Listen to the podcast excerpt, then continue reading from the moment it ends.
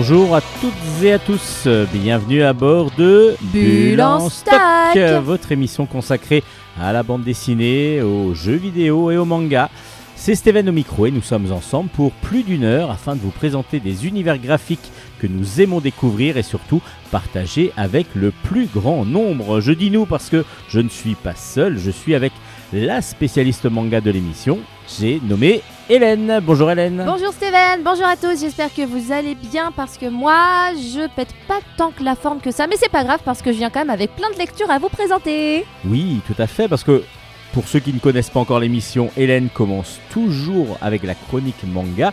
Et aujourd'hui, trois, trois nouveautés, non, trois mangas, mais dont deux nouveautés, c'est ça? C'est tout à fait ça, bravo. Vous savez lire et vous savez aussi regarder et reconnaître les couvertures des œuvres que je viens présenter. Et c'est surtout que j'arrive à compter jusqu'à 3, ce qui est quand même très très fort. Et je viens de montrer 4 quand même avec mes doigts.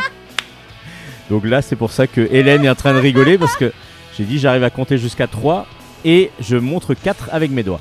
Ensuite, après la chronique d'Hélène, on passera à la chronique bande dessinée, aux chroniques bande dessinée, parce qu'il n'y en a pas qu'une. hein. Oui, il y en a beaucoup. Cette semaine, Comme euh, il y en aura encore oh, un peu plus d'une dizaine cette Ah. fois-ci. Ouais, On est doit être à dou- raisonnable. À 12-13, donc c'est pas On est mal quand même. raisonnable cette semaine. Et puis, ben après, euh, ce sera déjà pas mal. Vous aurez de quoi lire, je pense, pour la semaine. Allez, on commence tout de suite, Hélène? Ikimasho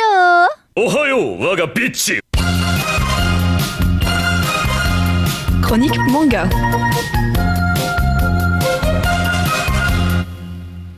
Tout est dit dans le jingle. Chronique manga. Hélène, c'est à vous que je donne la parole. Et oui, ça y est, c'est à moi. Je vais accaparer ce micro pendant quelques minutes pour vous parler. C'est bon. Alors maintenant, on passe. au- Ah non, pardon. je croyais que vous aviez fini. Je savais que vous alliez faire ça, mais je le savais. Je vous regardais en me disant quand oui. est-ce qu'il va me couper La parole la parole à chaque fois. et non pas les cheveux. Non, non, ça, on n'y touche pas. Non, d'accord, ok. Mhm. Allez, vous commencez par quoi alors Je commence par un manga qui s'appelle Back from Hell. Le sage persécuté se réincarne pour se venger. Oh non, ça Oh fait mon peur. Dieu. Ah, regardez la couverture comme elle fait peur. Ah, ah, ah. Vous la voyez vous aussi, euh, chers auditeurs? Hein? Non, vous la voyez pas. C'est pas grave, c'est normal. C'est une émission de radio. Euh, le scénario est de Yuki Karaku, les dessins de Shotaro Kunitomo et le Kara Design, donc le design des personnages par un certain Pailan. C'est aux éditions Soleil Manga et j'ai donc le tome 1 entre les mains. Ça nous parle de quoi? Ça nous parle d'un sage qui a été persécuté et qui se réincarne pour se venger. D'accord, bon, c'est tout dans le titre. Tout dans le titre, exactement. Euh, ça ressemble beaucoup à un manga que j'ai euh, que j'ai chroniqué la semaine dernière. Enfin, les trois premières pages sont quasiment identiques. C'est-à-dire qu'on voit donc Dwight Harvelt, qui est donc ce fameux sage, accompagné de euh, Claire Button, qui était sa, qui était sa compagnon de route. Et tous les deux, ils ont défait le roi des démons. Ils ont tué le roi des démons. Donc euh, pour euh, ramener la paix et euh, le calme dans les dans les royaumes, là il, est- il y a une question de plusieurs royaumes, là où dans celui de la semaine dernière il n'y en avait qu'un seul, là c'est plusieurs royaumes, ils ont ramené la paix dans le monde en fait. Et sauf que peu de temps après avoir tué ce fameux roi des démons, ils sont ils sont sacré- enfin pas sacrifiés, mais on décide de les bah si si si, on s'est présenté comme un sacrifice. Comme les, de les tuer et de les. Voilà, ils sont Si on tués n'en a plus besoin de le. Voilà, on Un n'a peu plus comme la besoin de dernière, exécuter. exactement. Voilà, ils sont exécutés. C'est ce terme-là que je cherchais en étant jeté dans ce qui s'appelle le canyon de la mort. C'est les trois premières pages, c'est exactement le même euh, La même synopsis, base. la même base que l'autre manga. C'est pour ça aussi que ça rentre un peu dans le dans l'univers des isekai parce que ça aussi c'est il y a les isekai où donc euh, quelqu'un de notre monde meurt et se réincarne dans un autre monde, etc. Et il y a les isekai où la réincarnation se fait directement dans l'univers et ça aussi ça commence à émerger en ce moment peut-être parce que justement les auteurs ils se sont dit bon ça commence à faire beaucoup de isekai comme ça. Et si on changeait un peu euh, le délire et sauf que ça recommence à faire beaucoup de isekai avec cette euh, nouvelle euh, trame de base. Enfin bref. Donc Dwight et Claire sont exécutés et jetés, jetés au fond d'un canyon. Claire, Claire, on n'a pas de nouvelles, mais Dwight un jour se réveille sous la forme d'un squelette et euh, décide de remonter se venger. Cependant, enfin je dis Claire, euh, on n'a plus de nouvelles si, il retrouve le, le squelette de Claire, sauf que elle n'a pas réussi à se réveiller alors que lui a repris vie au fond de ce canyon. Et euh, pas qu'un peu, il a récupéré une, à, force, à force des mois ou des années, c'est euh, pas une période si longue que ça qui s'écoule entre le moment où il est jeté dans le canyon et le moment où il revient à la vie, mais quand même un peu. En tout cas, pendant cette, toute cette période, il va accumuler une grande force magique démoniaque et il va remonter à la surface et finalement, euh, finalement tout raser sur son chemin pour devenir le nouveau roi des démons. D'accord. Voilà, il a anéanti le roi des démons pour finalement le devenir lui-même. Bah oui, et puis il y aura un nouveau qui va venir tuer le roi du démon et ainsi de suite. Et kate- et kaetera. Tout à fait. Alors comment c'est? C'est intéressant? C'est bah ça, ressemble beaucoup à l'autre manga du coup. Ça ressemble beaucoup à l'autre manga, mais euh, là, il y a une trame, euh, il y a une approche entre guillemets politique. Pourquoi je dis entre guillemets? Il y a une approche politique différente par rapport euh, au fait qu'il y ait plusieurs royaumes, par rapport à la raison pour laquelle les deux héros ont été exécutés. Approche politique que j'ai trouvée plus intéressante que l'autre, parce que l'autre manga, c'était juste, la... c'était juste que la reine était, était folle. Depuis tout à l'heure, je vous cite un autre manga, je vous redis le nom, c'est The Brave Wish Revenging. Donc euh, c'était juste parce que la reine était, euh, était un peu secouée du bocal et qu'elle avait décidé, pour son petit plaisir personnel, euh, d'assassiner le héros. Là, il y a une, là, y a une raison un peu plus profonde entre guillemets, et je pense qu'il peut y avoir, si le manga évolue correctement, un aspect, un aspect politique plus intéressant, plus creusé dans Back from Hell que euh, dans l'autre où c'est plus euh, bah, c'est pour public averti, c'est plus euh, dans dans le gore facile et rapide pour le moment. Parce que là pour l'instant c'est pas trop. Non, c'est pas trop violent. bah c'est c'est, ça reste quand même un squelette démoniaque qui vient défoncer des gens, mais ça c'est pas c'est pas dans le gore, c'est pas pour public averti, c'est c'est dans le registre de, de la guerre, mais pas dans le registre du du sang pour le sang, on va dire. Donc bon, c'est pas c'est pas la même approche, c'est pas la même manière d'écrire, c'est pas la même manière de dessiner non plus. Et je l'ai je l'ai plutôt apprécié.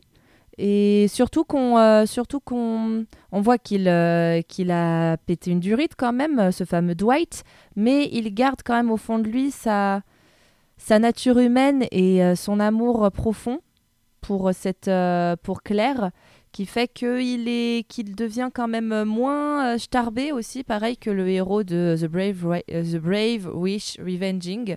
Enfin bref, j'ai entre les deux, j'ai quand même préféré celui que je suis en train de vous présenter là tout de suite et euh, en plus il y a un il y a un côté un peu plus léger avec des personnages euh, des personnages assez assez humoristiques. Et, rien, et aussi pour ça, ça permet d'accrocher un peu plus peut-être qu'un truc qui se veut trop sérieux pour, euh, pour pas grand-chose. Vous pouvez rappeler les. Euh, le, le titre, tout simplement les références. Back tout from à fait. Hell, et c'est aux éditions Soleil Manga. J'ai actuellement le tome 1 entre les mains.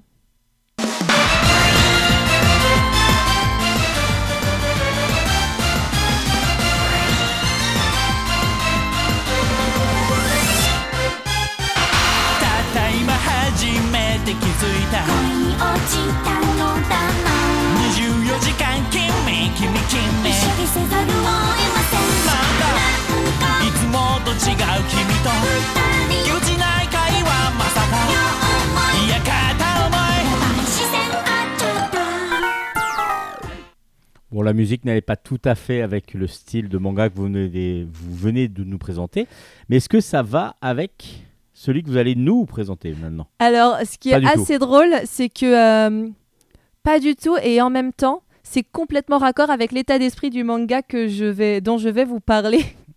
Parce que ça va pas du tout quand on regarde la couverture, et en même temps, j'imagine très très bien le personnage principal de- du manga que j'ai entre les mains s'enjailler, danser sur la musique qu'on vient d'entendre, parce que ça lui, ça collerait tout à fait à sa personnalité de faire ça. Et ça s'appelle comment alors ce manga? Ce manga s'appelle Dai Dark. J'ai le tome 2 entre les mains. C'est aux éditions Soleil Manga dans la collection CNN. Et c'est écrit par Kyu Hayashida, qui est connu pour avoir écrit le célèbre animé, enfin le célèbre animé grâce à Netflix, Doro et Doro. Si vous connaissez pas, c'est très amusant, euh, tout en étant très dark.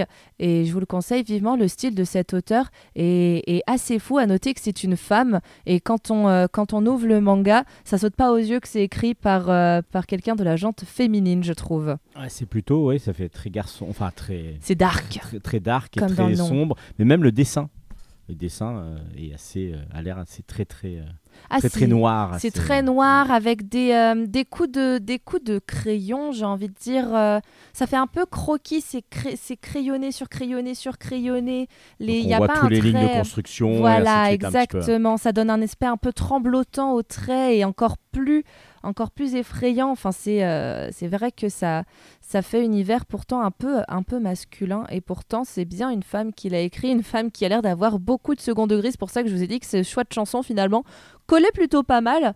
Parce que même si le propos de base est pas très jojo, c'est un garçon qui s'appelle euh, qui s'appelle Sanko, qui est recherché euh, dans toute la galaxie parce qu'il parce qu'il est connu pour avoir un comment dire une peau non plutôt des os des os qui euh, qui pourraient le pouvoir d'exaucer tous les vœux.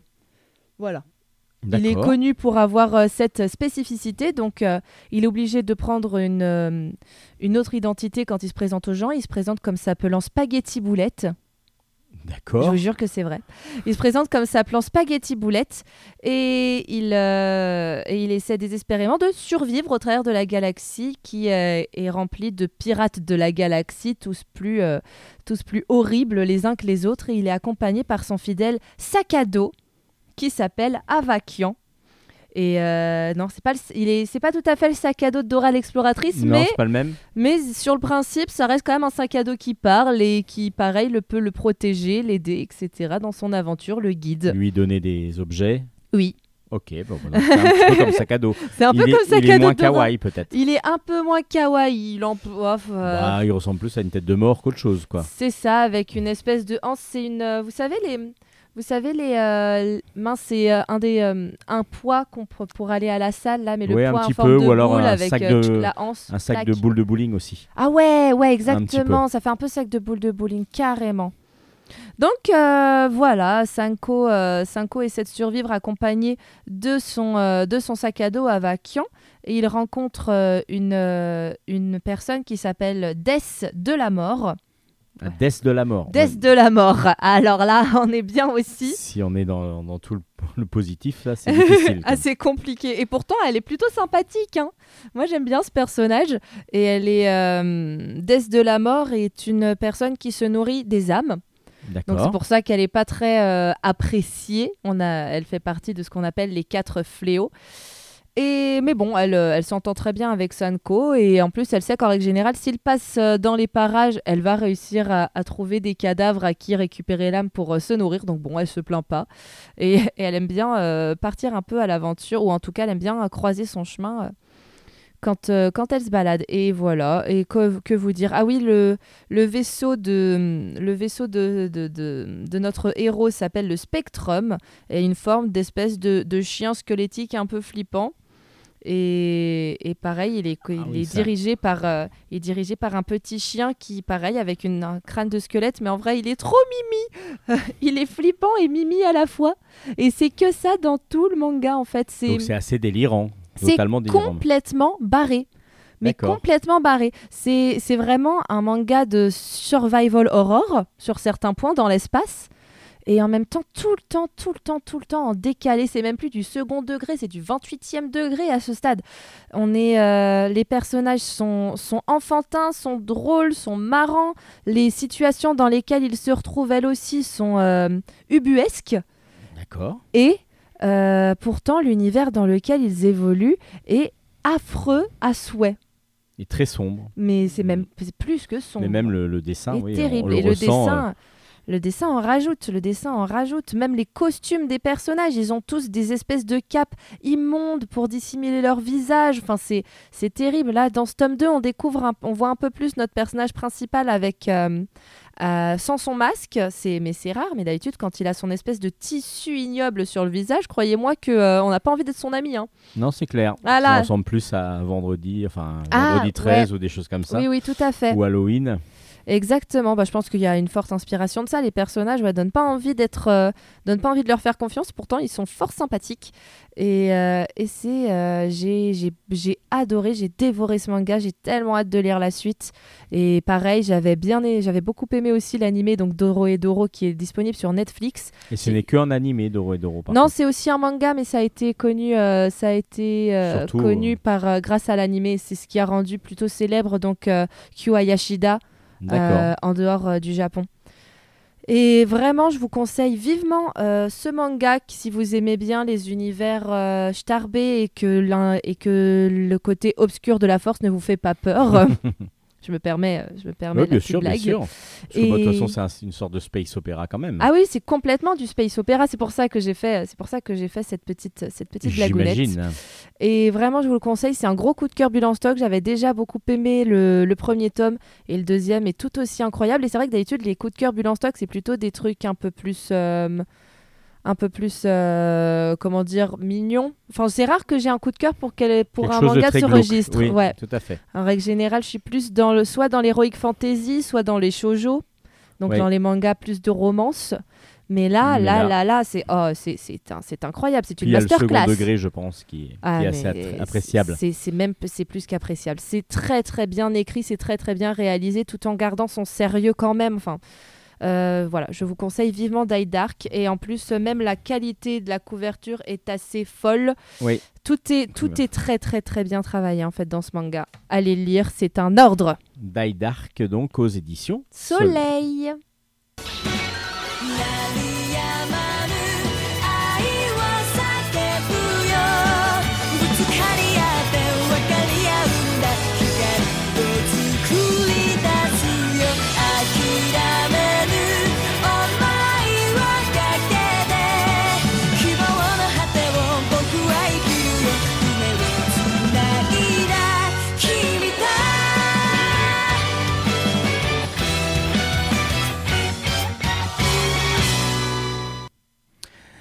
On va clôturer cette euh, chronique manga de Hélène avec euh, une nouveauté. Une nouveauté toute rose, ça change des deux précédents mangas dont je vous ai parlé. Le manga est rose, fuchsia. Oui, Ah, mais par un- contre, la couverture a l'air bizarre. Enfin, je sais pas la Hmm. position de, de- Bah, il s'apprête à se faire un bisou. Je sais pas. Bah, ouais, j'ai- justement, c'est ah, c'est un bisou qu'ils veulent faire. D'accord. Ouais, je J'ai crois. l'impression le- comment il le te- comment te- Alors, on voit un homme Ah, ah, qui ah. tient la La, la les- bouche la- de la le- mâchoire la mâchoire comme si un peu il la contraignait. C'est pour ça, c'est c'est un peu ce que je ressens. Oui, il y a un peu de ça, mais je vais vous expliquer le pourquoi du comment et c'est tout à fait normal finalement. Ah bah voilà, c'est justement, mais c'est ça intrigue. Ça Alors intrigue. ça s'appelle comment? Ça s'appelle Lovely Loveless Romance. C'était, c'est aux éditions Soleil Manga. Encore une fois, cette fois-ci, c'est un shoujo. Et euh, j'ai pas fait exprès, mais oui, j'ai que du soleil. Mais oui, Et bah, c'est bah. bien, vous nous l'apportez. Oui, c'est vrai. Et, Et- ces deux Et c'est de Marina Umezawa. Euh, donc, là, on, donc là, comme je viens de vous le dire, on sort complètement du registre dont je viens de vous parler. On suit les aventures d'une certaine reine Yaotome, qui, euh, qui est une lycéenne, euh, qui est une lycéenne lambda. Enfin, pas lambda, non, justement, elle, euh, elle respecte pas le- l'uniforme scolaire, par exemple. Du coup, elle se fait tout le temps crier dessus par les professeurs, etc. Elle, elle en fait un peu qu'à sa tête, têtue comme une mule Un peu rebelles, quoi. un peu rebelle mais pas méchante. Et elle est dans la même classe qu'un qu'un jeune homme qui s'appelle Yusei Hidaka, qui, euh, qui lui est justement au contraire le mec super carré. Si je dis pas de bêtises, il est au BDE du lycée, enfin au bureau des étudiants. Donc euh, voilà, le, le, garçon qui est quand même connu dans le lycée pour euh, faire respecter l'ordre. D'ailleurs, il lui remonte souvent les bretelles dès qu'il constate que bah, ne elle ne porte pas correctement le costume, l'uniforme du lycée, etc., etc. Bref, ils sont pas forcément très poteaux tous les deux. Et le problème, c'est que Ren Yaotome va un jour euh, avoir un accident de voiture en même- euh, avec la petite sœur de Yusei qui s'appelle Manami. Et à leur réveil, Manami et Ren vont échanger de corps. C'est du fantastique ou c'est juste. euh, C'est du, enfin c'est, c'est du, c'est, ouais, c'est du fantastique. J'allais dire que c'est plutôt de l'ordre un peu du conte finalement en quelque D'accord. sorte. Enfin là, là, euh. quand euh, elle change du, oui, elle change de corps vraiment quoi. Ah oui, elles changent vraiment ah de corps. Je crois. Elles échangent de corps. Ren Ah, se d'accord, retrouve dans vrai. le corps de Manami et Manami se retrouve dans le corps de Ren, vraiment. Ça me fait penser à un film.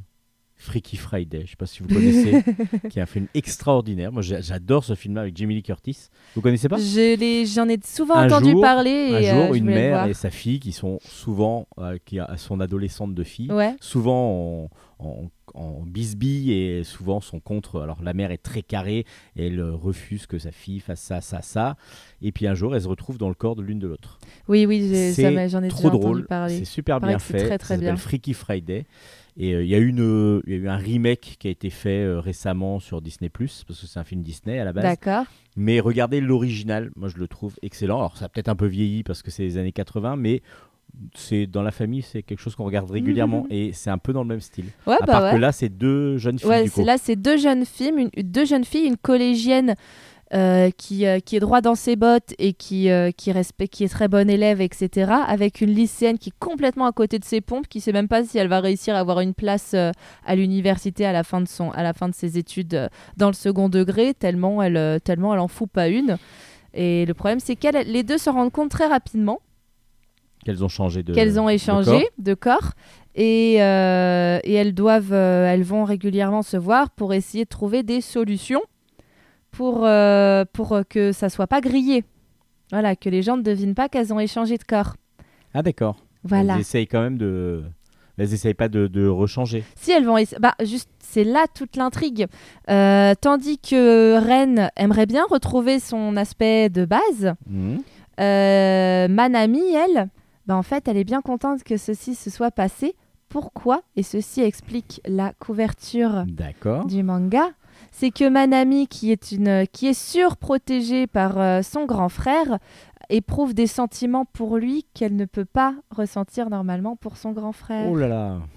Ouh là là. Côté inceste même carrément qui rentre en Mm, jeu. mm, mm. Bah, je pense que le, tout, le, tout le délire, mais c'est une, une petite fille, hein. enfin c'est une, une, gamine, c'est une Ah gamine là, et c'est juste, C'est un amour euh, c'est une petite, fraternel. c'est une petite fille qui comprend pas trop ses sentiments et du coup, qui se dit, bah, ça se trouve, maintenant, je vais pouvoir, euh, si c'est ce que je crois, mes sentiments, je vais pouvoir peut-être en profiter.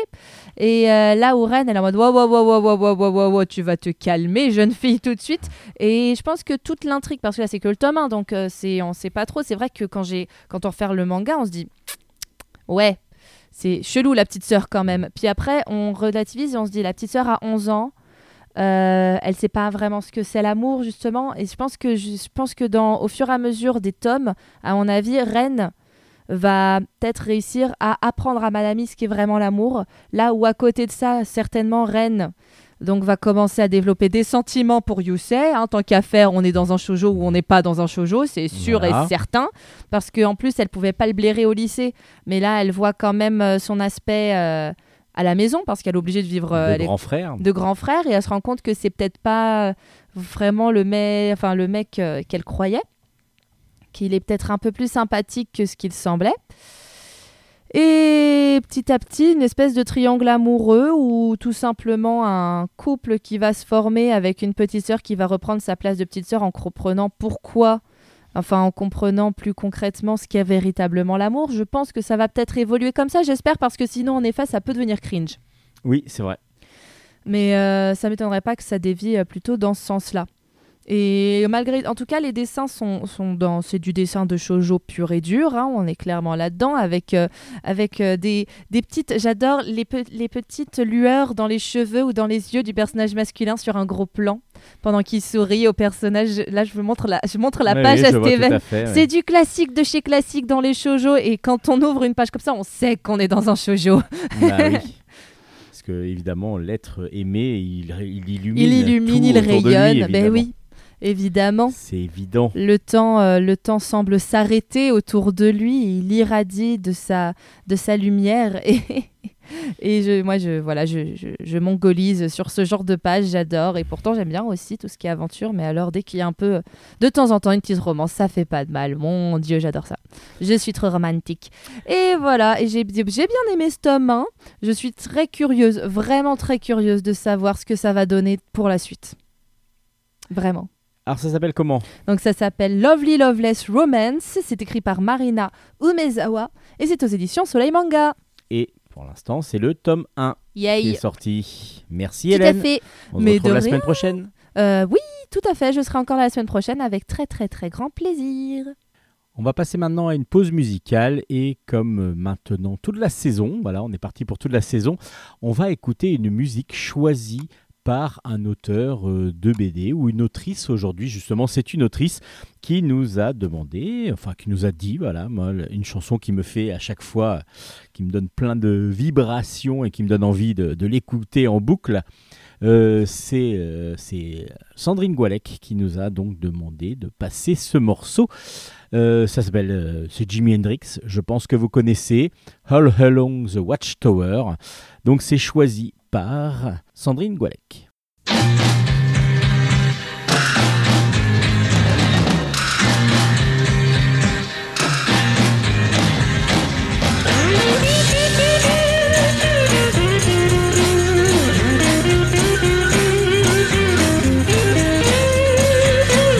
There must be some kind of way out of here. Said the joker to the thief. There's too much confusion. I can't get no relief. Businessman there, drink my wine. Plowman,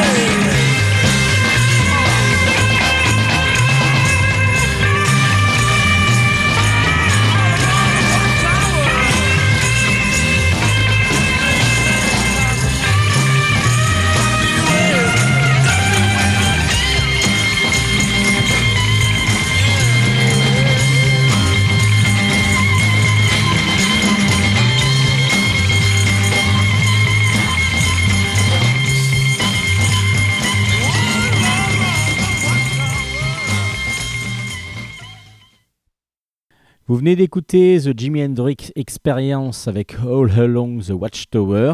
Alors c'était choisi par Sandrine Goualec, la dessinatrice de, bah, des, Souris du Louvre, que l'on a présenté déjà plusieurs fois parce qu'il y a eu quatre tomes. Alors je sais de sources sûres par elle-même, hein, tout simplement, que bah, le cinquième va être en route. Euh, normalement, ça va peut-être même finir la série, mais on verra.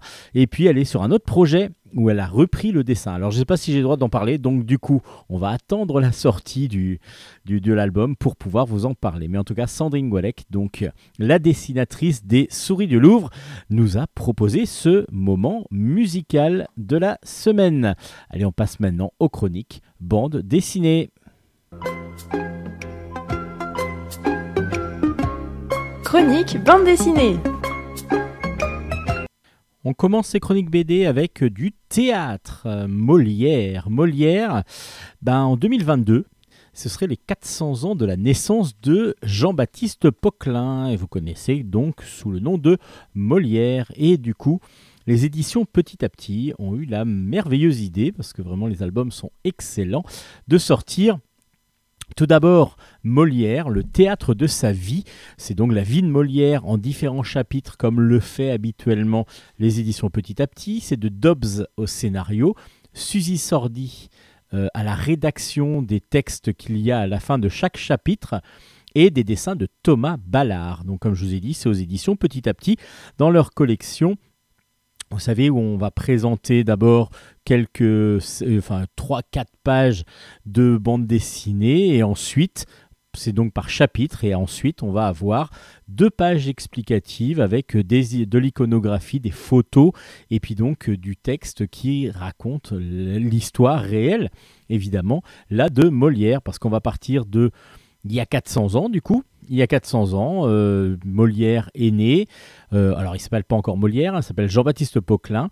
Et euh, alors, c'était pas il y a tout à fait 400 ans, parce que là, on le croise, il est déjà au collège, donc il a 10-11 ans, euh, lorsque l'on voit pour la première fois dans l'album, donc ce, ce petit garçon qui va, qui habite Paris, et qui normalement doit suivre les traces de son père, qui est un grand tapissier, le grand tapissier du roi, même il a été élu grand tapissier du roi, donc il va euh, voir le roi et lui fait euh, donc euh, des tapisseries. Et justement, Molière va, euh, même à une époque, à un moment, euh, ben, pour remplacer son père qui vient de mourir, et il va donc aller même au réveil du roi. Il va être invité au réveil du roi et il va devoir donc su- succéder un peu à son père, mais tout de suite, très jeune en tout cas, il y a tout ce qui est théâtre qui va l'intéresser, qui va le, le toucher, qui va le- lui donner envie de, de, de- de faire ce métier-là euh, de dramaturge, et il va d'abord intégrer une troupe euh, grâce à son amoureuse de l'époque, et puis ensuite euh, il va créer lui-même sa, troupe avec, avec Madame Béjart, que l'on connaît bien. En tout cas, bah, la vie de Molière est assez connue, mais là, en bande dessinée, bah, du coup, ça va reprendre des petits, des petits morceaux, des petits chapitres de sa vie, avec l'évolution jusqu'à sa mort. Et puis même ce que ce qu'on ressent de Molière, parce que Molière est quand même omniprésent encore dans les écoles euh, françaises. Et on va comprendre tout cela grâce à ce- cette très bonne BD, avec à chaque fois, comme je vous disais, à, la fin de chaque chapitre, deux, euh, deux pages qui présentent la situation de l'époque, avec euh, beaucoup de photos. Et puis, euh, par, par exemple, euh, la première partie, c'est grandir à Paris au XVIIe siècle. Donc, du coup, c'est là, c'est à cette époque-là que vivait Molière. Et donc, comment un enfant de Paris ben, pouvait survivre à ce moment-là? Ça s'appelle Molière, le théâtre de sa vie. C'est aux éditions Petit à Petit et en même temps, en même temps que cet album, est sorti Molière et les médecins. Alors ce sont trois petites pièces intégrales euh, en BD, c'est-à-dire que euh, Molière avait fait des, pour commencer, et puis même il y en a une qui est un peu plus, euh, un petit peu plus ancienne, enfin un peu plus récente plutôt. Euh, il avait commencé à faire des albums, euh, enfin des, albums, des pièces en un acte, et donc qui sont assez, assez rapides, et donc rapides aussi à raconter. Et de là, dans cet album, euh, de 160 pages, il y a trois pièces qui ont été mises en dessin par François Fo- Foyard, Julien Marguerite et Antoine Rivalan. Ces trois auteurs ont fait donc chacun une des histoires. Alors les trois, euh, les trois pièces, c'est L'amour médecin, Le médecin volant et La jalousie du barbouillé. Donc trois textes qui sont un en intégrale dans, le, dans, la BD et qui sont très très bien mis en scène par la bande dessinée. Euh, c'est en noir et blanc, c'est assez agréable à lire, voire très agréable à lire, et euh, je retrouve, on retrouve évidemment tout la, verve de Molière dans les textes, et je trouve que les dessins sont très appropriés, fonctionnent très très bien euh, avec ces trois petites histoires. Enfin, je dis histoire à chaque fois, c'est plutôt trois petites pièces évidemment, mais qui racontent une histoire à chaque fois. Donc vous allez retrouver ces trois pièces qui ne sont pas obligatoirement les plus connues de, Molière, donc ce qui est aussi intéressant, parce que vu que c'est Molière et les médecins, on aurait pu croire qu'il y avait les- le médecin malgré lui, par exemple, et en fin de compte, il n'y est pas. Ils ont préféré prendre trois petites pièces qui sont très rapides et qui sont superbement bien dessinées, et du coup, bah, qui apportent vraiment beaucoup, beaucoup de plaisir à- la lecture. J'ai adoré replonger dans Molière euh, grâce à cet euh, album et puis aussi du coup à cette euh, l'histoire de Molière, le théâtre de sa vie. Donc l'année Molière, c'est euh, Molière, le théâtre de sa vie aux éditions Petit à Petit et Molière et les médecins, les textes intégral de trois pièces en bande dessinée aussi aux éditions Petit à Petit. Et puis pour rester un petit peu dans le théâtre, même si là ce n'est pas une adaptation d'une pièce de théâtre, mais je vais vous parler de l'impudence des chiens. C'est de Aurélien Ducoudray au scénario, Nicolas Dumonteuil au dessin, et c'est aux éditions, aux éditions Delcourt. Pardon. Euh, pourquoi je vous parle de ça? Parce que du coup, on est euh, donc dans la même époque à peu près, 17e siècle, 18e siècle, et on a euh, là, c'est aussi écrit par euh, Aurélien Ducoudray, par euh, par vers, en fin de compte. On a l'impression que c'est vraiment une pièce de théâtre un petit peu qui est déclamée. Euh, c'est superbement bien écrit parce que les textes sont vraiment euh, au cordeau, euh, fonctionnent très bien. Il y a beaucoup de rimes drôles en plus. Et puis l'histoire est assez cocasse et euh, graveleuse un petit peu. Euh, on va suivre le conte de Dardille qui a un gros gros souci. En effet, il n'arrive pas à, consommer les noces qu'il a eues avec Amélie de Figule. Depuis qu'il est rentré de la guerre, il n'arrive pas à contenter sa femme et du coup sa femme a décidé de demander le divorce, mais pour avoir gain de cause, il faut qu'elle prouve que son mari n'est pas capable de l'honorer et du coup il va passer devant le enfin ce qu'on appelle le congrès.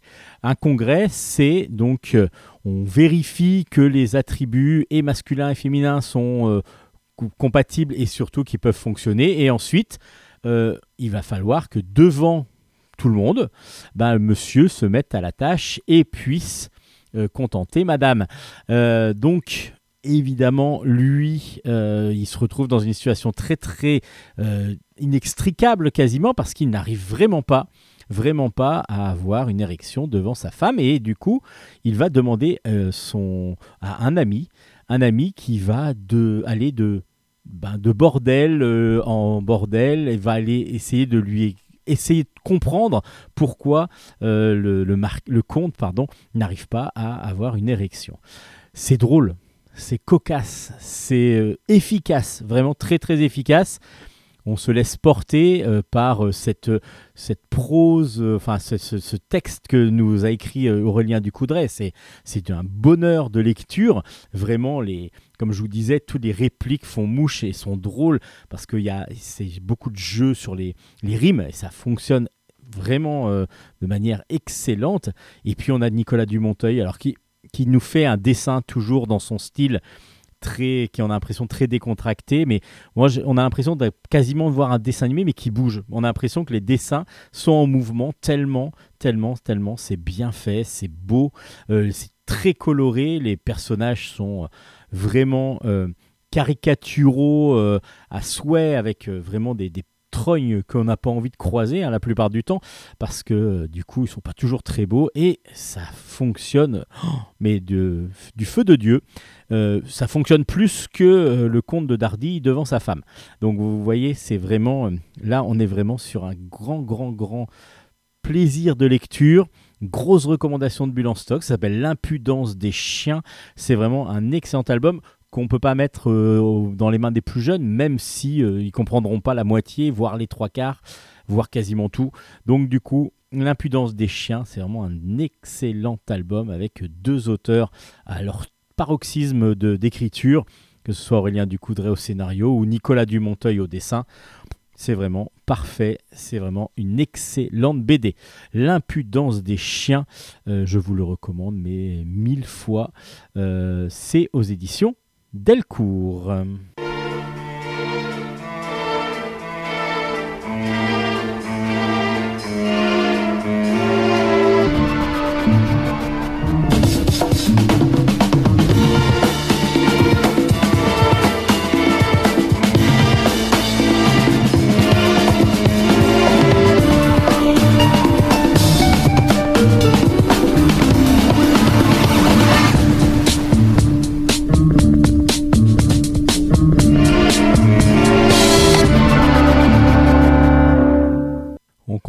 Avec euh, Jérémia, le tome 39 s'appelle Rancune. C'est de Herman au scénario et au dessin et c'est aux éditions Dupuis, comme depuis le début de la collection quasiment. Euh, Jérémia, vous le connaissez, on est dans un monde post-apocalyptique, euh, on suit ce héros un peu désabusé avec son ami Curdy. Et euh, là, ils sont, on retrouve dès le début Curdy qui est en prison. Alors on ne sait pas trop ce qui s'est passé, on ne saura même pas ce qui s'est passé, mais en tout cas il dit à un moment donné qu'il a fait une bêtise et qu'il se retrouve en, en prison dans une ville que l'on ne connaît pas. Et euh, Jérémia vient le voir pour lui demander un peu des explications, lui dire bon voilà on va essayer de trouver une solution. Et là Jérémia, en sortant de la prison, va se faire agresser et va se faire enlever par une, une bande, la bande de Madame. Madame, c'est donc une femme euh, qui apparemment dirige un grand clan dans cette ville. Et Curdy, lui, va réussir à s'échapper à s'échapper de la prison, Euh, il va se cacher et il va être aidé par son co-détenu qui, euh, bah, le remercie, pour le remercier de l'avoir sauvé, va, euh, va essayer de lui de l'aider à retrouver euh, Jérémia. Parce que oui Jérémia s'est fait enlever et on ne sait absolument pas où il est. Euh, mais euh, donc Curdy va devoir aller vers le clan Madame essayer de de, se de, de se faufiler dedans pour voir si Jérémia y est. Alors ça reste du suspense ça reste superbement bien dessiné parce que Herman a un dessin euh, qui est toujours aussi bon, euh, qui est toujours aussi sale quand les personnages sont sales. Enfin voilà, ils sont pas très beaux, euh, mais volontairement. Et surtout que maintenant, depuis quelques albums, Herman a décidé de tout faire à l'aquarelle et au- au- au- aux couleurs, en, en tout cas en couleur directe. Toutes les planches sont en couleur directe. C'est magnifique. Vraiment, graphiquement, on est au, top comme d'habitude avec Herman. Alors quand on aime son style un petit peu carré, un petit peu brut, euh, vraiment, euh, on se régale, on se régale. Et puis surtout, il a beaucoup, beaucoup de jeux d'ombre grâce aux couleurs.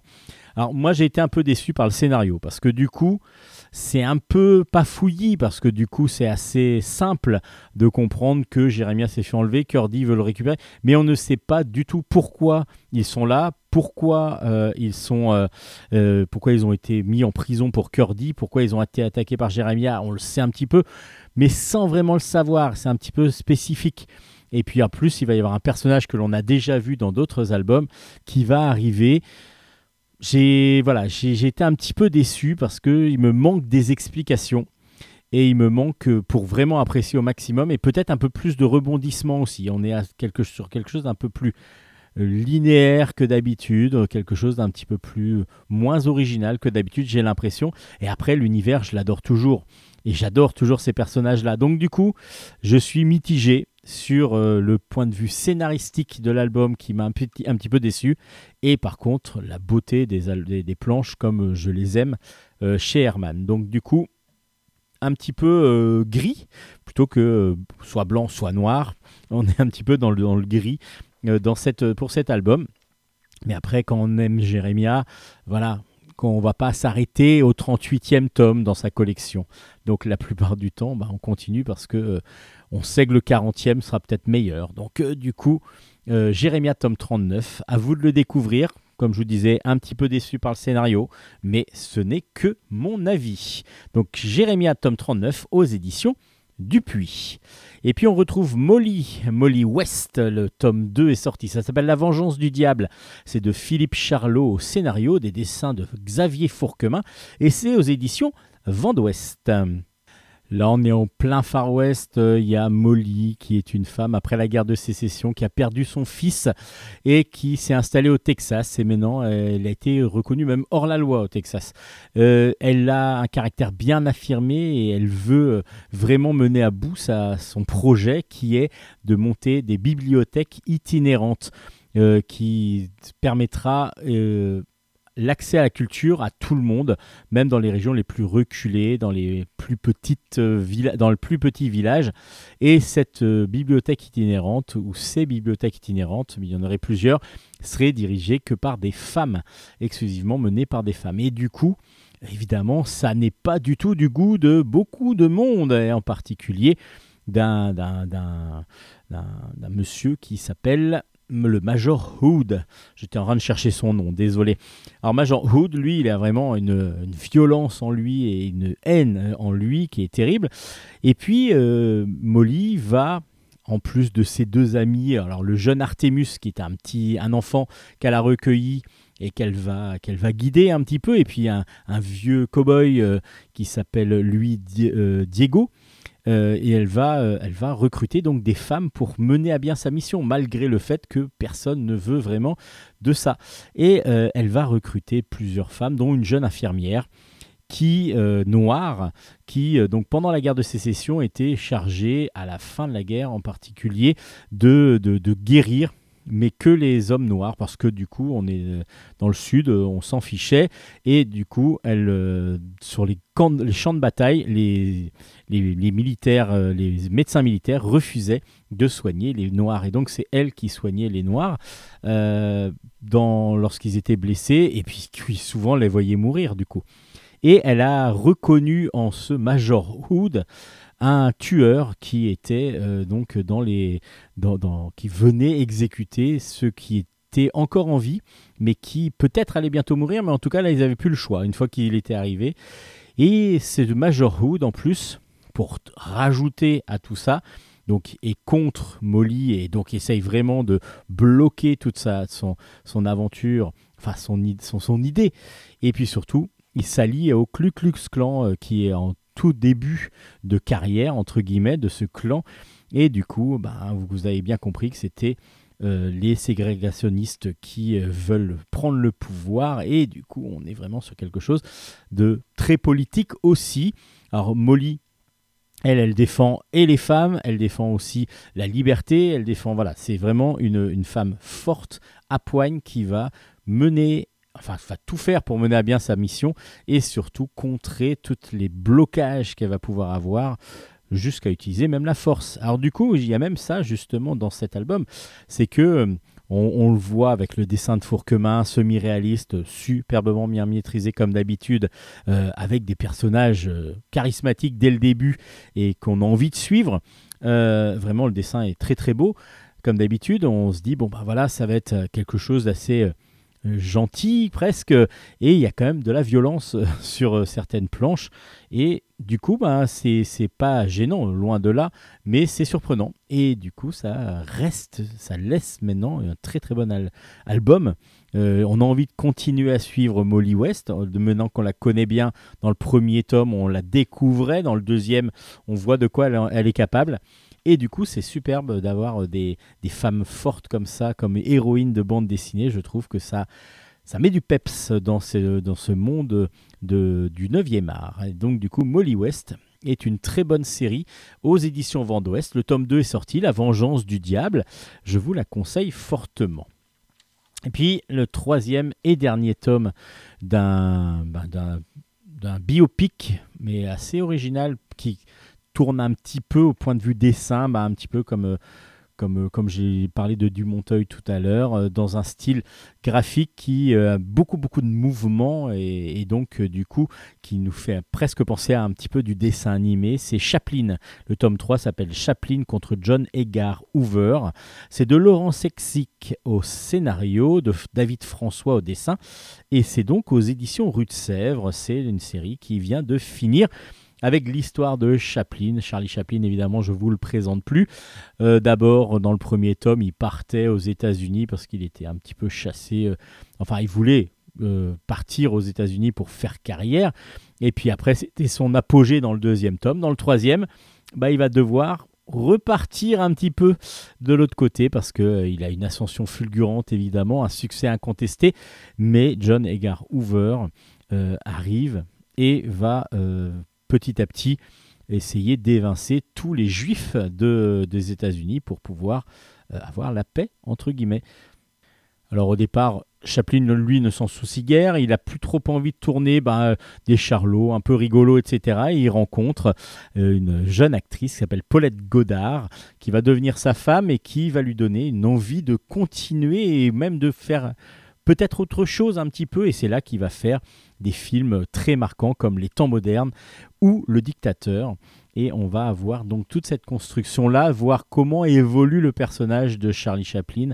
Et je trouve ça superbement bien écrit. Parce que du coup, on a vraiment l'évolution, tous ses doutes. Alors en plus, ces conquêtes féminines euh, à gogo qui vont essayer de lui soutirer le maximum d'argent à chaque fois parce que ça va pas toujours bien se passer. Et puis euh, après, la fuite qu'il va devoir avoir, en tout cas, on va devoir le l'évincer. euh, on va il va devoir partir des États-Unis tout simplement pour ensuite y revenir triomphant. Alors ça, je vous explique pas. Peut-être que vous le connaissez. Si vous connaissez pas, bah, vous l'aurez ça dans, dans l'album. C'est vraiment superbement bien dessiné parce que du coup très dynamique. On ressent le Chaplin. Regardez juste la couverture. On a vraiment l'impression que euh, Charlot nous arrive dans la vers nous et, du coup un petit peu style dessin animé ça, ça fonctionne parfaitement. Et puis on a quand même cette réalité historique euh, du, de moderne évidemment avec euh, euh, ces années 40 aux États-Unis avec la chasse aux sorcières comme on a appelé ça, le McCarthyisme et ainsi de suite qui va petit à petit monter et qui va petit à petit forcer certains à ne plus pouvoir soit travailler, soit devoir même partir carrément des États-Unis où après ils ne pourront plus revenir. Chaplin tome 3, Chaplin contre John Edgar Hoover, c'est pour moi une excellente trilogie pour euh, un, homme qui, le- mérite évidemment. Et en plus on n'est pas sur la sur le sur un style graphique qui se fait où on est un peu plan-plan où c'est un petit peu simple. On est vraiment dans un style graphique euh, très très euh, mode, mode- enfin moderne, oui, comme dans les temps modernes, tiens. Pas moderne, je vais dire, mais très dynamique. Et qui est donc parfait parce qu'on ne se lasse jamais du dessin, on ne se lasse jamais du récit et vraiment c'est très très bien mené. Ça s'appelle donc Chaplin. Les trois tomes sont donc sortis aux éditions Rue de Sèvres.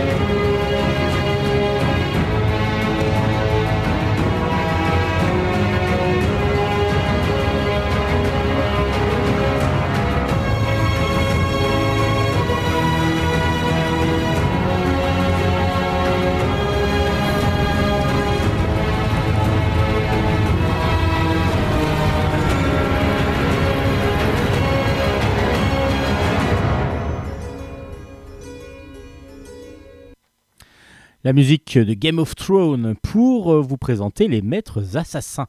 Ça va un petit peu ensemble hein, quand même.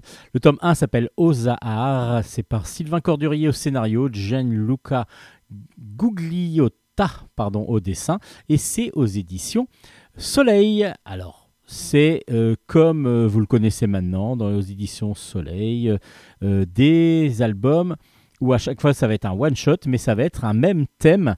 Et donc là, on va retrouver euh, les, dans, les mêmes styles que les maîtres inquisiteurs. Là, ça va être les maîtres assassins à chaque fois. euh, des tueurs qui euh, vont, vont être présentés et qui vont avoir une mission à chaque fois. Là, c'est en Osquitan. Donc, c'est le, l'univers qu'a créé, je crois que c'était Jean-Luc Istin qui avait, et Sylvain Cordurier qui ont créé l'univers. Et donc, du coup, dans Les Maîtres Assassins, dans ce premier tome, on va suivre. euh, les Maîtres Assassins, c'est donc un groupe de tueurs qui, sont aux ordres de Néphéris et qui exécutent ben, tous ceux qui essayent de s'approcher justement de, Néphéris ou de, de- menacer le groupe, mais aussi qui ont des cibles privilégiées pour euh, ceux qui les ont euh, payés. C'est-à-dire que si vous voulez tuer quelqu'un, vous pouvez faire appel aux maîtres assassins. Alors, ce sont des grands, grands combattants euh, qui ont tous des, des façons de tuer différentes. Et donc, il y a aussi des... Ils ont ainsi un mage qui travaille avec eux et grâce à des filtres, ils vont avoir des pouvoirs magiques. Et justement, c'est ce qu'on va co- dé- découvrir dans ce premier tome, parce que du coup, euh, il y a une guilde rivale qui va, qui va essayer de tuer leur, euh, euh, maîtresse, leur, chef, qui s'appelle donc Néphéris. Et il y a un tueur qui essaye de le tuer, enfin deux tueurs même qui essayent de la tuer. Ils se font tuer et il va falloir que l'on arrive à se venger de cette attaque. Donc il va falloir essayer d'atteindre le chef de cette, de cette guilde rivale. À part que ce chef, personne ne l'a vu. Donc il va falloir que Ozahar, euh, qui est un des grands, grands maîtres assassins, euh, se, arrive à se faufiler dans cette guilde, arrive à se faire connaître dans cette guilde et arrive à jusqu'au chef pour pouvoir le, le tuer. Alors comment ça va se passer? Ben, À vous de le découvrir. À part que ben, je vais quand même vous spoiler un petit peu quelque chose, c'est que la facilité, j'ai trouvé que c'était un petit peu facile, mais bon, après, ça fait partie de l'univers. C'est que grâce au filtre, justement, de, la, de, de ce mage, lorsque Ozar prend, euh, tue quelqu'un et applique, grâce à, sa main, grâce à, son, à un filtre qu'il a bu avant, euh, sa main sur le visage de quelqu'un, hop, il prend euh, instantanément le visage de cette personne. Donc il faut quand même quelqu'un qui a à peu près la même stature pour pouvoir se faire passer pour lui. Donc du coup j'ai trouvé un petit peu facile cette, euh, cette idée, on n'a pas besoin de se cacher parce que du coup on se transforme en quelqu'un que les autres connaissent. Donc du coup beaucoup plus facile pour accéder à des endroits qui ne vous sont à la base pas, euh, pas acceptés. Mais bon, après, ça se laisse lire vraiment euh, sans déplaisir. On est sur quelque chose d'assez classique dans ces collections euh, comme Nain et ainsi de suite dans le style graphique. Un dessin réaliste, très efficace, qui fonctionne pour tous ceux qui aiment ce style de BD. Bah, ça va, ça va être pas, ça va pas changer vraiment de leurs habitudes de lecture. Et puis le récit en lui-même est assez agréable à lire. On n'a pas beaucoup de surprises, euh, je trouve. Et j'ai trouvé, comme je vous disais, un petit peu de facilité avec ce changement de visage. Mais bon, c'est- ça reste mon opinion. À vous de vous faire le vôtre, justement, en lisant Les Maîtres Assassins. Le premier tome s'appelle Ozahar et c'est aux éditions Soleil. Beaucoup plus surprenant et que j'ai adoré euh, dans un univers Heroic Fantasy aussi. euh, on- je vous propose The Ex People. Le premier tome est sorti. C'est de Stephen Desberg au scénario, Alexandre, Alexander Hutkin au dessin, et c'est aux éditions euh, Grand Angle chez euh, donc dirigé, euh, enfin dirigé. C'est les éditions Bambou dans la collection Grand Angle. Voilà. Donc The Ex People est une excellente BD dont on a juste envie de lire la suite tout de suite. Parce que là, il y a deux tomes qui vont, euh, qui vont faire cette aventure. Et on se retrouve à la fin du premier tome en se disant euh, oui, ben non, il n'y a pas encore. Donc on attend vraiment la suite. Donc on est au XIIIe siècle. On retrouve sept, sept personnages qui sont complètement différents les uns des autres, mais qui sont vraiment ensemble, parce qu'il y a un chat, un oiseau amoureux, un cheval, euh, il y a une femme euh, qui a été brûlée apparemment, il y a un homme avec un masque, euh, avec un, un aume, et puis il y a une, autre femme qui est une guerrière, qui a l'air, elle, d'être une archère, et puis vous avez un nain aussi. Donc on se dit que c'est assez atypique et en même temps qui pourrait être classique dans un univers d'heroic fantasy. Et ils se sont unis pour arriver là sur Jérusalem. Et on va comprendre assez vite qu'en fin de compte, ils sont tous morts. Ils sont tous morts, ce sont des, âmes un peu errantes. Et à chaque fois, on va maintenant, après petit chapitre par petit chapitre, nous expliquer euh, comment chacun est décédé, comment ils, comment ils sont arrivés là à devenir des fantômes. Et en fin de compte, en arrivant à Jérusalem, ils ont tous pour optique d'essayer de retrouver un, moyen. On leur a dit qu'ils avaient un moyen qui coûtait assez cher de, euh, de retrouver la vie. Donc du coup, ils se sont unis parce qu'ils ont tous le même but. Et il faut qu'ils retrouvent, qu'ils récupèrent assez d'argent pour pouvoir, euh, pour pouvoir avoir ce sort. À part que ce sort, il faut que ce soit juste des gens qui ont gagné l'argent, mais honnêtement. Et là, ils vont se remémorer un petit peu bah, comment ils sont morts et surtout comment ils ont récupéré cet argent pour savoir si, euh, si vraiment euh, cet argent est honnête ou pas. Et donc, nous, on va suivre. Donc, déjà, scénaristiquement, et l'écriture est vraiment très bien faite. On va à reprendre un petit peu le, début avec un personnage qui va partir, qui va rencontrer un autre, et ainsi de suite. Mais à chaque fois, on va avoir le récit de comment ils se sont croisés, mais aussi comment ils sont arrivés à, à être tous euh, comme ça et tous unis.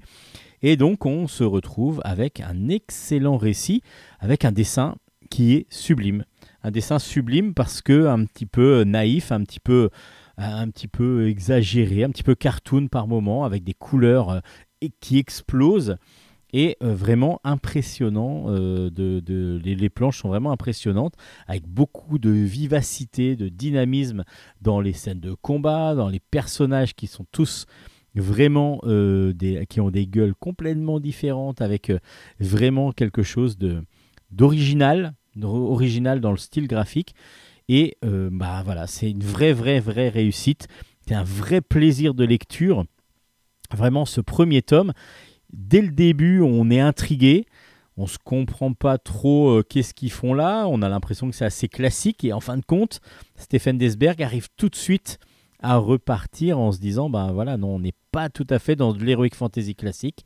On est dans quelque chose de complètement nouveau avec ce perroquet avec la gueule de travers qui est trop drôle euh, parce qu'il y a des passages drôles en plus parce que puis même le ce, ce garçon à la au home euh, vous allez voir comment il en est arrivé là mais c'est drôle c'est vraiment très drôle donc il y a de l'humour en plus et en même temps on a on peut que être euh, en empathie avec ces personnages que l'on a envie de voir réussir et qui n'avaient rien à faire ensemble à la base et puis qui se retrouvent être euh, un, groupe de, de guerriers euh, qui, qui, qui arrivent donc dans Jérusalem. C'est vraiment superbement bien fait, superbement bien écrit euh, surtout, et superbement bien dessiné parce que le graphisme est magnifique. Et du coup, ben, ce premier tome nous tient tellement en haleine qu'on a juste envie d'avoir la suite, la suite de cet album, dessiné donc par Alexander Utkin, qui est un dessinateur russe, et scénarisé par Stephen Desberg, scénariste belge euh, de grand grand talent. C'est un gros coup de cœur de Bulle en stock. The Hex People, le tome 1 est sorti aux éditions euh, Bambou dans la collection Grand Angle. Et puis, euh, dans un autre univers, totalement dans un autre univers, dans un autre style graphique aussi, on est dans un style graphique, euh, comment on appelle ça, ligne claire pure, mais vraiment superbement bien maîtrisé par Hervé Tanquerel. On est dans un album qui s'appelle euh, Le ministre et la Joconde. Je suis en train de chercher le titre alors que je l'avais en plein devant moi. C'est scénarisé par euh, Hervé Bourris et Franck Bourgeron. Euh, c'est donc dessiné par Hervé Tancrel et c'est euh, colorisé par Isabelle Merlet.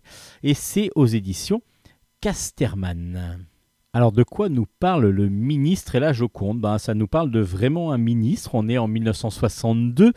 Euh, et puis, c'est la fin de la guerre d'Algérie, euh, et il y a plein de choses qui se passent, et évidemment, et on va suivre André Malraux, qui est à l'époque ministre euh, d'État à la culture, qui est chargé. En tout cas, il se charge lui-même parce qu'on va, on va comprendre qu'il a eu cette idée et qu'il va falloir qu'il l'assume jusqu'au bout, d'aller sur un paquebot pour pouvoir convoyer, il y aura cinq jours de traversée, Mona Lisa, donc la Joconde, qui va être prêtée aux États-Unis pour euh, lors d'une exposition. Alors évidemment, c'est quand même un des trésors de la France. S'il vient être abîmé, s'il vient être euh, vraiment, euh, vraiment volé, même éventuellement, bah, ce serait la France qui pourrait ne pas s'en relever. Et en même temps, ça va être un geste qui va permettre de re- relier de nouveau euh, les, la, France et les États-Unis qui sont un petit peu pas en froid mais qui ne sont pas obligatoirement euh, voilà qu'il faut qu'il faut remettre vraiment d'aplomb euh, cette relation entre la France et les États-Unis. Alors voilà, André Malraux avec sa bande donc un petit peu qui qui va qui va sur ce paquebot et là on va avoir des personnages complètement loufoques. Bah, déjà André Malraux est, vraiment représenté comme quelqu'un de, de- de- d'un peu très loufoque justement, euh, un petit peu euh, qui s'écoute beaucoup parler, euh, qui pense que tout le monde l'écoute comme lui voudrait l'écouter, qui se sent un petit peu même supérieur, un petit peu hautain par moment. Vraiment, ce personnage est drôle, bien sûr complètement caricatural, mais exagéré au plus grand point évidemment, mais vraiment euh, tient euh, tout, tout, tout l'album sur ses épaules quasiment. Alors évidemment, il y a aussi la, la directrice du, du musée du Louvre qui vient aussi et qui n'est pas du tout contente parce qu'elle ne veut absolument pas euh, que le- la Joconde à la base parte de, la, de, de- France. Et à un moment donné, qu'est-ce qui va se passer? Bah, la, Joconde va disparaître. Évidemment, malgré le fait qu'il y ait des hommes armés euh, devant la porte de la cabine où elle est, euh, où elle est mise, bah, ils vont quand même réussir à voler. Apparemment, quelqu'un a réussi à voler la Joconde. Alors, qu'est-ce qui va se passer? Il y a plein de choses. Il y a Herbert, von Karajan que vous allez pouvoir croiser. Euh, Malraux va tomber un petit peu amoureux. En tout cas, il essaye de séduire une femme qui, elle, est plus séduite par euh. Euh, on va avoir euh, Barbara qui va nous chanter une petite chanson. Enfin voilà, il y a vraiment, vraiment plein de personnages connus que l'on va croiser sur ce paquebot. C'est une traversée drôle. Le dessin est vraiment magnifique. Un dessin ligne claire absolument sublime, superbement bien maîtrisé, avec des personnages que l'on reconnaît caricaturés sans plus. Donc du coup, on est vraiment dans, dans quelque chose de réaliste qui tire vers le semi, enfin plutôt semi-réaliste, mais euh, qui, qui- fonctionne parfaitement pour le style de récit. Euh, c'est mais Malraux, on a presque l'impression que c'est un peu OSS 117 de, de, de Jean Dujardin par moment et on a, on a un petit peu ce- cette idée là où Malraux est un petit peu exagéré dans ses, dans ses propos mais qui le rend tout à fait sympathique voire un petit peu détestable par moment il y a un petit peu des deux mais euh, c'est drôle, c'est vraiment drôle. Ça s'appelle Le ministre et la Joconde, je vous recommande grandement cet album. C'est aux éditions Casterman, vraiment une, petite pépite euh, que, vous que vous ne trouverez pas tous les jours. Alors par contre, ça fait un peu style BD des années 70-80 euh, dans, dans sa forme. Donc euh, peut-être que les plus jeunes qui aiment le dynamisme du manga ou d'une BD un peu plus moderne, entre guillemets, seront un petit peu euh, rebutés par, euh, par le style graphique. Mais c'est vrai que c'est plus pour un public adulte aussi qui aura peut-être les références aussi de ces années 60-70. Ça s'appelle donc Le ministre et la Joconde aux éditions Casterman.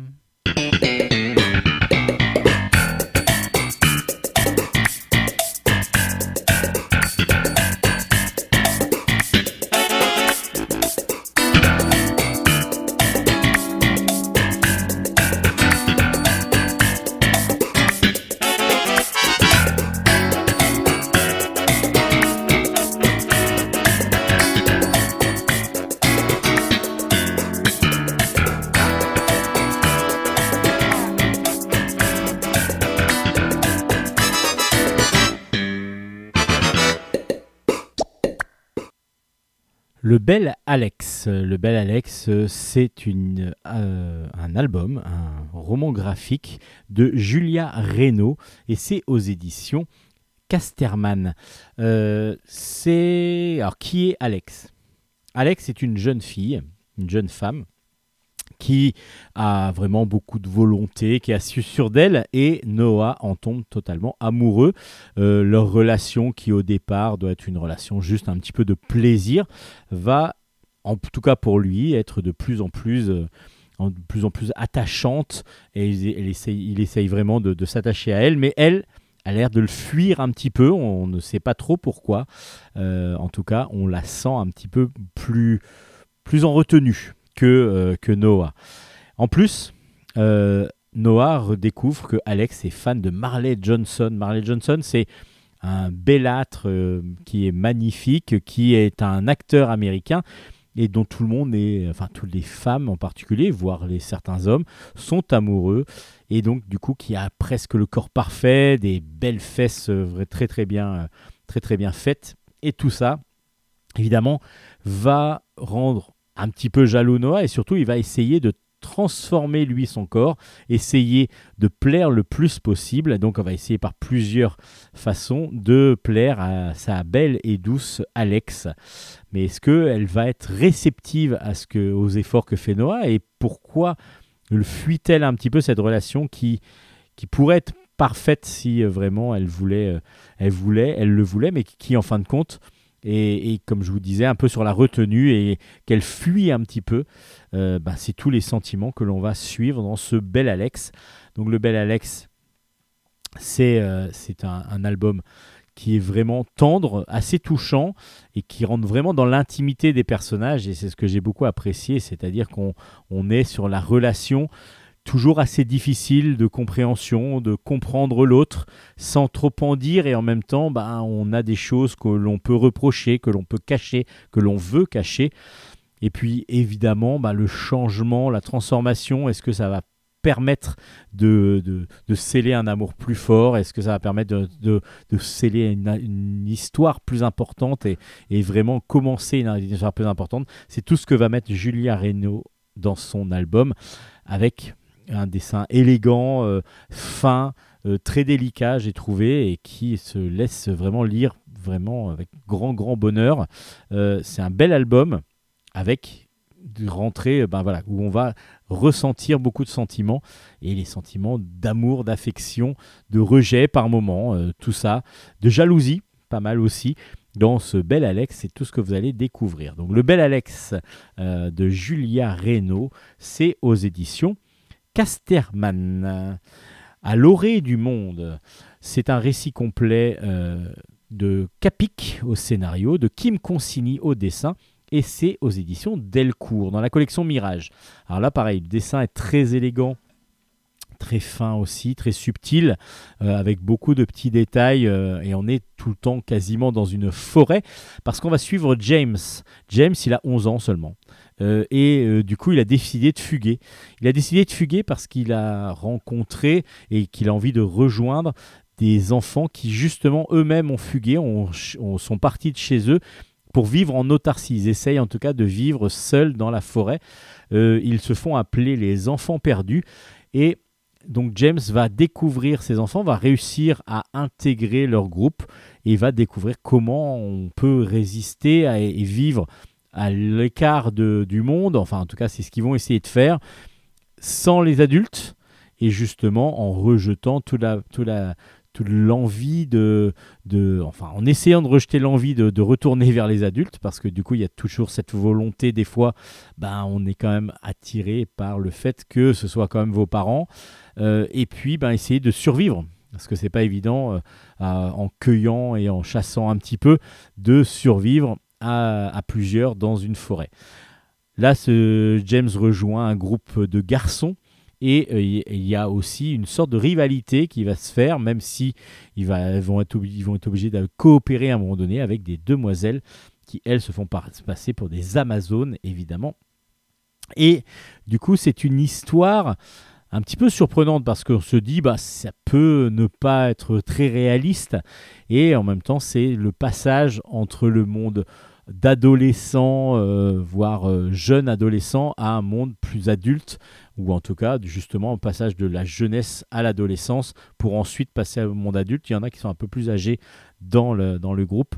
Et du coup, à l'orée du monde, c'est cet album qui vous permet de, de- de suivre un petit peu bah, ces enfants perdus. Alors, les enfants perdus, ça vous dit peut-être quelque chose. C'est euh, les enfants perdus, ceux qui n'ont pas grandi et ceux qui ne grandissent pas dans le monde de Peter Pan. Et Peter Pan fait partie des, des enfants perdus. Et du coup, Peter Pan, euh, bah, c'est une, des bases et une des références des deux auteurs pour pouvoir mettre en place leur récit où on va découvrir un petit peu ben, que ça va être très difficile pour eux de, survivre, alors qu'en plus leurs parents évidemment sont à leur recherche. Tout le monde est à leur recherche et donc du coup il va falloir essayer d'éviter en même temps les, les recherches, les adultes qui viennent petit à petit euh, de plus en plus vers eux. Alors à l'orée du monde, ben, c'est un, un one-shot qui se lit euh, mais euh, en découvrant, moi j'ai été un peu surpris par, cette, par ce ton, j'ai été un peu surpris par le thème, parce que du coup c'est pas... euh, Pour moi, les enfants étaient un peu jeunes peut-être pour survivre seuls, et du coup pourquoi ils le font? Et il y a, des explications, et en même temps, pas obligatoirement euh, une nécessité d'avoir une explication totale. Donc on est sur quelque chose que l'on va subir, qu'on va vivre et qu'on va, euh, qu'on va vraiment apprécier. Parce que du coup, le dessin élégant de Kim Consigny fait parfaitement l'affaire pour cette, euh, aventure à l'orée du monde que vous allez pouvoir découvrir aux éditions Delcourt. Donc euh, à l'orée du monde aux éditions Delcourt, c'est un très bon one-shot. Le printemps de Sakura. C'est de Marie Jaffredo. C'est aux éditions Vent d'Ouest. Là aussi, c'est un one-shot, là tout en couleur aussi, comme les autres. Mais là, la couleur va en plus être beaucoup plus. Vu que c'est de la couleur directe, ça va vraiment être très, très, très, très marqué pour la couleur. Et la couleur va vraiment jouer son rôle à plein dans les planches. Euh, Sakura, c'est une petite fille de 8 ans qui vit à Tokyo. Et on va découvrir dès le début de l'histoire que sa mère a eu un accident et qu'elle est décédée. Donc elle vit seule avec son père. Et son père, qui est français, lui, euh, va à un moment donné devoir partir en mission à l'étranger et il va pas pouvoir prendre sa, petite fille Sakura. Donc Sakura va devoir aller euh, pendant le départ de son père chez sa grand-mère japonaise. Elle a l'habitude d'aller à Lyon pour rejoindre ses grands-parents paternels, mais là, pour la première fois quasiment, elle va aller pendant plusieurs semaines euh, chez sa grand-mère maternelle et elle va donc, euh, elle ne veut pas au départ, hein, elle n'est pas du tout euh, en- encline à aller rencontrer cette grand-mère qu'elle connaît très peu et qui en plus a des, une vie complètement différente de la sienne, parce qu'elle elle habite Tokyo, dans une grande ville, avec en plus un père européen, donc du coup avec une façon de vivre un petit peu à l'européenne, en tout cas mélange de traditionnel japonais et de- d'européen. Et là, elle va se retrouver dans une, petite bourgade euh, en pleine campagne, au bord de la mer, chez sa grand-mère.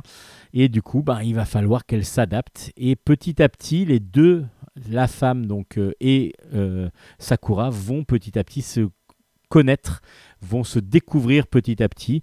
Et il y a une, tendresse, une gentillesse, une douceur qui se dégage de cet album qui est vraiment superbe.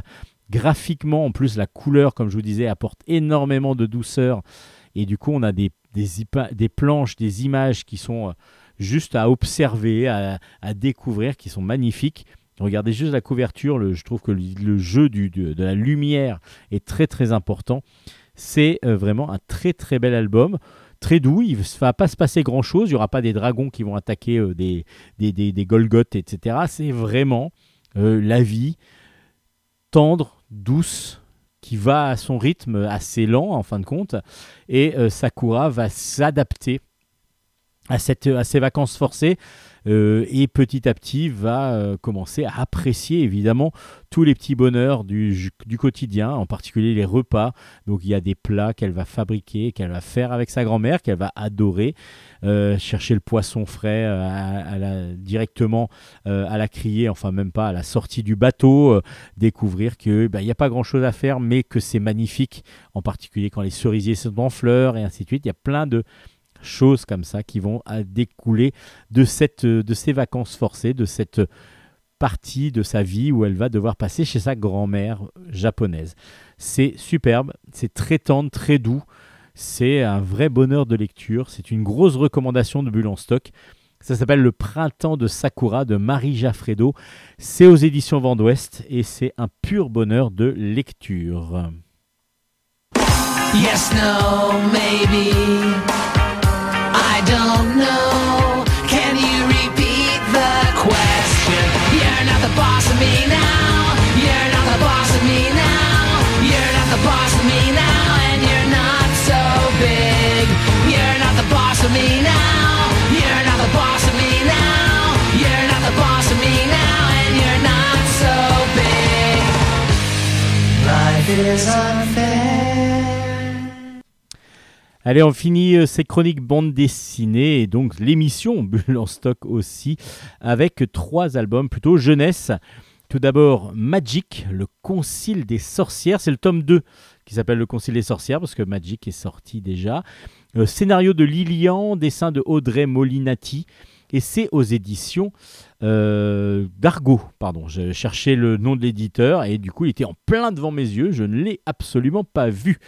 Alors, on va suivre Eli- euh, Evelyne, qui est une enfant qui est pas tout à fait comme les autres. Enfin, si, elle est comme les autres au départ, mais en fin de compte, elle a des pouvoirs magiques qui vont, euh, qui vont petit à petit, qu'elle va devoir maîtriser, qu'elle va devoir découvrir. C'est ce qu'on avait vu avec sa chevelure violette. Elle avait cette particularité. Elle était orpheline, elle avait été recueillie, elle a été donc euh, maintenant. elle est éduquée par un vendeur de chapeaux, exactement, mais qui en fin de compte est un magicien derrière. Donc elle va essayer de développer ses caractéristiques de sorcière et sa passion, enfin pas sa passion, mais ses, capacités de sort, etc. en tant que sorcière. Alors pour l'instant, Evelyne n'est pas tout à fait très douée, donc même elle est plutôt, euh, elle n'arrive pas du tout à maîtriser ses sorts. Alors il y a deux choses qui vont, qui vont se passer dans cet album, parce que du coup il y a le concile, le concile des sorcières, le fameux concile des sorcières qui dont porte le nom l'album c'est qu'elle va devoir prouver qu'elle est vraiment une sorcière. Et donc du coup elle va passer devant des experts afin de prouver que ses tours de magie fonctionnent. Et du coup là elle le stresse complètement parce qu'elle n'arrive pas du tout du tout du tout à, se, à, maîtriser ses, ses- ses- pouvoirs. Un jour son maître donc euh, magicien euh, qui est aussi chapelier comme je vous disais va lui donner une mission c'est d'aller euh, en- envoyer un- donc un colis dans, un, une, manoir, une sorte de manoir. Et là, elle, découvre quelque chose d'un peu particulier, c'est qu'elle entend euh, une, voix qui dit au secours, au secours. Mais elle ne sait pas d'où ça vient. Lorsqu'elle essaye de trouver, ben, on lui dit bah, vous n'avez rien à faire là, et hop, elle, doit partir parce qu'elle a fini sa mission. Lorsqu'elle arrive dans le jardin de cette, de ville-là, dans cette demeure, il y a un faune qui arrive et là qui dit bah voilà, on a enlevé ma fiancée et du coup, est-ce que vous pourriez essayer de m'aider à la retrouver et à la, la sauver tout simplement? Et donc du coup, bah, Evelyne va essayer euh, de, de sauver cette faune qui est enfermée dans ce manoir. Alors est-ce que ça va lui faire développer un petit peu ses pouvoirs? Parce que du coup là, elle va être obligée de les utiliser. Bah, c'est ce que vous allez découvrir dans cet album qui du coup enchaîne vraiment très bien. Dans le premier tome, on découvrait un petit peu la personnalité d'Evelyne, on essayait de comprendre un petit peu comment elle était et ce qu'elle devenait. Et puis là, vraiment, on est dans une mission pure où euh, il va falloir donc sauver euh, cette, euh, jeune demoiselle faune, mais aussi, bah, il y a le concile qui arrive. Est-ce que ça va bien fonctionner? Bah, Tout ça, c'est à découvrir dans Magic avec un dessin très rond, très cartoon qui fonctionne parfaitement de Audrey Molinati. C'est vraiment un pur, pur bonheur de, lecture. Euh, c'est frais, ça, ça se lit vraiment euh, de façon très agréable. Euh, c'est vraiment pour tout public parce que du coup, même si le dessin pourrait faire penser un petit peu plus à un public féminin, jeune féminin, on va dire collégienne. Euh, moi, j'ai pris un plaisir énorme à découvrir ces personnages. En plus, les dessins sont vraiment très très beaux et du coup, les couleurs apportent aussi énormément à, tous les planches. Et donc, du coup, cet album est excellent. Donc, une recommandation de Bulle en stock Magic tome 2, Le Concile des sorcières. C'est une recommandation de Bulle en stock et c'est aux éditions d'Argo. Alice présidente, le tome 2 s'appelle En toute simplicité. Euh, c'est de euh, Fabrice Collin au scénario, Gérald Guerlet au dessin, et c'est aux éditions Glénat, dans la collection Glénat Jeunesse. C'est un petit, des petits albums souples, et là, donc, du coup, Alice présidente. C'est tout simplement une jeune fille de 9 ans, 9 ans et demi exactement, et qui, dans le premier tome, était devenue présidente de la République. Alors vous imaginez bien qu'une petite fille de 9 ans et demi, euh, elle n'a pas du tout l'envie de, euh, de s'atteler à des grosses affaires euh, de guerre nationale ou internationale plutôt, les conflits, les choses comme ça. Elle est vraiment dans un plus grand délire dans ses choix et du coup c'est ce qui va se passer évidemment. Rien que sur la couverture vous voyez qu'elle est assise sur une licorne. Bon évidemment c'est imagé parce que la licorne elle en a pas mais en tout cas c'est un petit peu ce qu'elle voudrait. Elle voudrait avoir un petit peu tout ce qu'elle fait, tout ce qu'elle veut.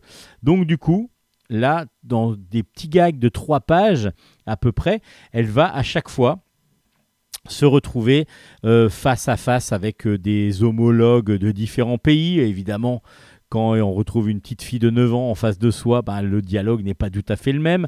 Euh, elle va s'atteler à l'éducation, elle va s'atteler un peu tout, avec des solutions assez radicales et toujours très drôles, évidemment, parce que du coup c'est assez absurde. C'est complètement impossible, évidemment, mais c'est très très facétieux. En tout cas, elle est très facétieuse, Alice, et en même temps, elle a pas mal d'idées euh, qui sont très originales et très drôles. Donc, du coup, c'est aussi agréable à découvrir parce que, du coup, on est surpris, je trouve, de gag en gag, de planche en planche. On est assez surpris par la réaction qu'elle va avoir, par le pro- la, solution qu'elle va trouver à certains problèmes.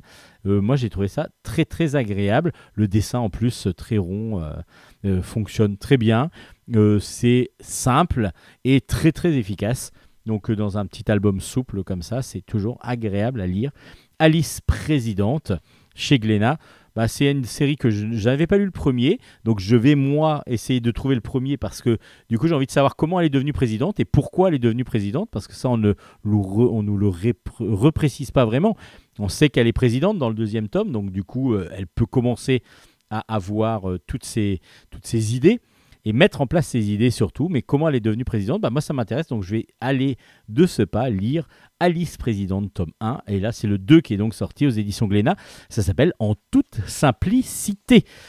Et puis pour finir, une série bah, toujours aussi bien, parce que du coup c'est toujours aussi bon. Euh, le fil de l'histoire raconté par Ariane et Nino. Je vous ai raconté, enfin je vous ai déjà présenté moultes et moultes fois euh, ces, ces- ces aventures, parce que euh, Ariane et Nino ont la particularité d'aller dans le passé, dans le futur éventuellement, de rencontrer des personnages, rien qu'en se racontant. En, gros, c'est Nino qui a toujours un petit problème et Ariane va lui expliquer comment bah, s'est mis en place, par exemple, le- la, la démocratie, comment, mis, euh, comment on a trouvé le vaccin contre la rage, comment on a trouvé les vaccins, tout simplement. Donc on va aller rencontrer Pasteur, on va rencontrer pas mal de choses. Et dans un petit album format carré, euh, pas, pas cher du tout, parce qu'on est à 6,50€ à peu près, euh, on va avoir toute une collection comme ça. À chaque fois, il va y avoir une cinquantaine de pages, euh, parce qu'il y a pas mal d'explications en plus à la fin. C'est toujours très très bien fait. Donc le fil de, le fil de l'histoire raconté par Ariane et Nino, c'est vraiment une très très bonne série. Et là, cette fois-ci, il y a un nouvel album qui sort. Ça s'appelle La Révolution française. Bon, bah, tout est dit dans le titre. hein. Je pense que vous allez comprendre où ils vont se retrouver. hein. 1789, ça vous dit quelque chose, je pense, la prise de la Bastille. Mais évidemment, euh, il va y avoir raconté avant comment on en est arrivé là et où est-ce que ça va continuer. On croisera bien évidemment les grands noms de la Révolution comme euh, Mirabeau, euh, Olympe de Gouges, Robespierre, Danton évidemment. Et tous ces personnages-là évidemment nous racontent petit à petit bah, tout ce qui s'est passé euh, pendant la Révolution française. Alors j'ai peut-être oublié de vous dire, et ça c'est peut-être le plus important ou un des trucs les plus importants, c'est que c'est Fabrice R qui scénarise tous les albums de, de Ariane et Nino. Euh, et c'est Sylvain Savoya qui euh, est au dessin, un dessin toujours très élégant, semi-réaliste. Alors il arrive très bien à les rendre réalistes tous les personnages euh, historiques et en même temps Ariane et Nino, eux, sont dans un dessin un peu semi-réaliste, un petit peu cartoon presque, un petit peu comme dans le style Marzi, dont sa série phare, pour moi en tout cas. Et du coup, c'est un, Syl- un Syl- Sylvain Savoya, c'est un Sylvain Savoya, c'est Sy- Sylvain Savoya vraiment optimise au maximum son style graphique pour pouvoir euh, donner bah, vie à tous ces personnages et je trouve ça toujours très agréable. Alors il y a des sujets qui nous intéressent plus ou moins, mais on découvre toujours, même en tant qu'adulte, des choses qu'on connaissait pas euh, ou qu'on connaissait moins parce que moi je suis pas obligatoirement fan d'histoire à la base. Bah ça me sert aussi de référence. Évidemment pour les plus jeunes, ça peut aussi servir dans un CDI, dans une bibliothèque et tout ça. Ce sont des, des albums qui sont vraiment presque nécessaires, tellement c'est vraiment bien fait. Le fil de l'histoire raconté par Ariane et Nino, donc euh, il y a un tome qui s'appelle La Révolution française qui vient de sortir. Et c'est là-dessus qu'on finit Bulle en stock cette semaine.